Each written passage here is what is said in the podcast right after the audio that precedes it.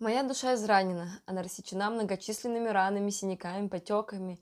Слишком много шрамов осталось от слез, обид, разочарований, мучений, боли. Душа исполосована красными чертами, которые проходят по ней сеткой, расходясь как капилляры по всей поверхности. Еще удар. Она скорчилась от неприятного ощущения, снова расправившись, можно было заметить новые напоминания о чем-то страшном, еле выносимом. Разве может такая душа что-то еще чувствовать? Что-то воспринимать с эмоциями, когда так мало возможностей уже осталось для них, ярких, сильных, порой прекрасных, порой не очень. Меня уже ничего не трогает, ничего. Я не воспринимаю это близко к сердцу. Как-то все проходит мимо, наполняя энергией окружающее пространство, но не меня. Что-то мелькнуло в глазах, загорелось, погасло. Они не выражали ничего. Ни боли, ни гнева, ни радости.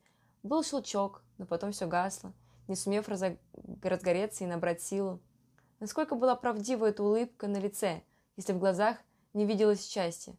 Как важно было внимать строгому, возмущенному голосу, если в зрачках не читалось гнева. Все ушло в прошлое. Все чувства, которые полыхали в груди, раздуваясь душой, были погашены.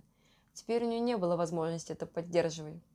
Она старалась сама сохранить остатки той былой мощи, что была когда-то внутри. Теперь же здесь полнейшее спокойствие и умиротворение. Ничего не тревожит, ничего не беспокоит. Редко что-то загорается и потухает, загорается и снова потухает. Широкие шрамы тушили зародыши все, вбирая в себя всю энергию. Они питались и жили этим. Любовь. А будет ли она?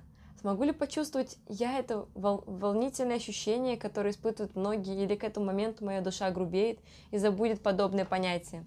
Негодование – мне абсолютно все равно, что происходит. Все приходит и уходит, я лишь подстраиваюсь, и нет никакого смысла бушевать, рвать, кричать, ничего не изменится. И лишь очередная красная линия появится у меня на некогда бело-прозрачном полотне. Я непонимающим взглядом смотрела вдаль. Там, где должно быть что-то, но в полном спокойствии, без каких-либо взлетов, падений. Все это присутствовало в мире, но внутри было полное отсутствие всего.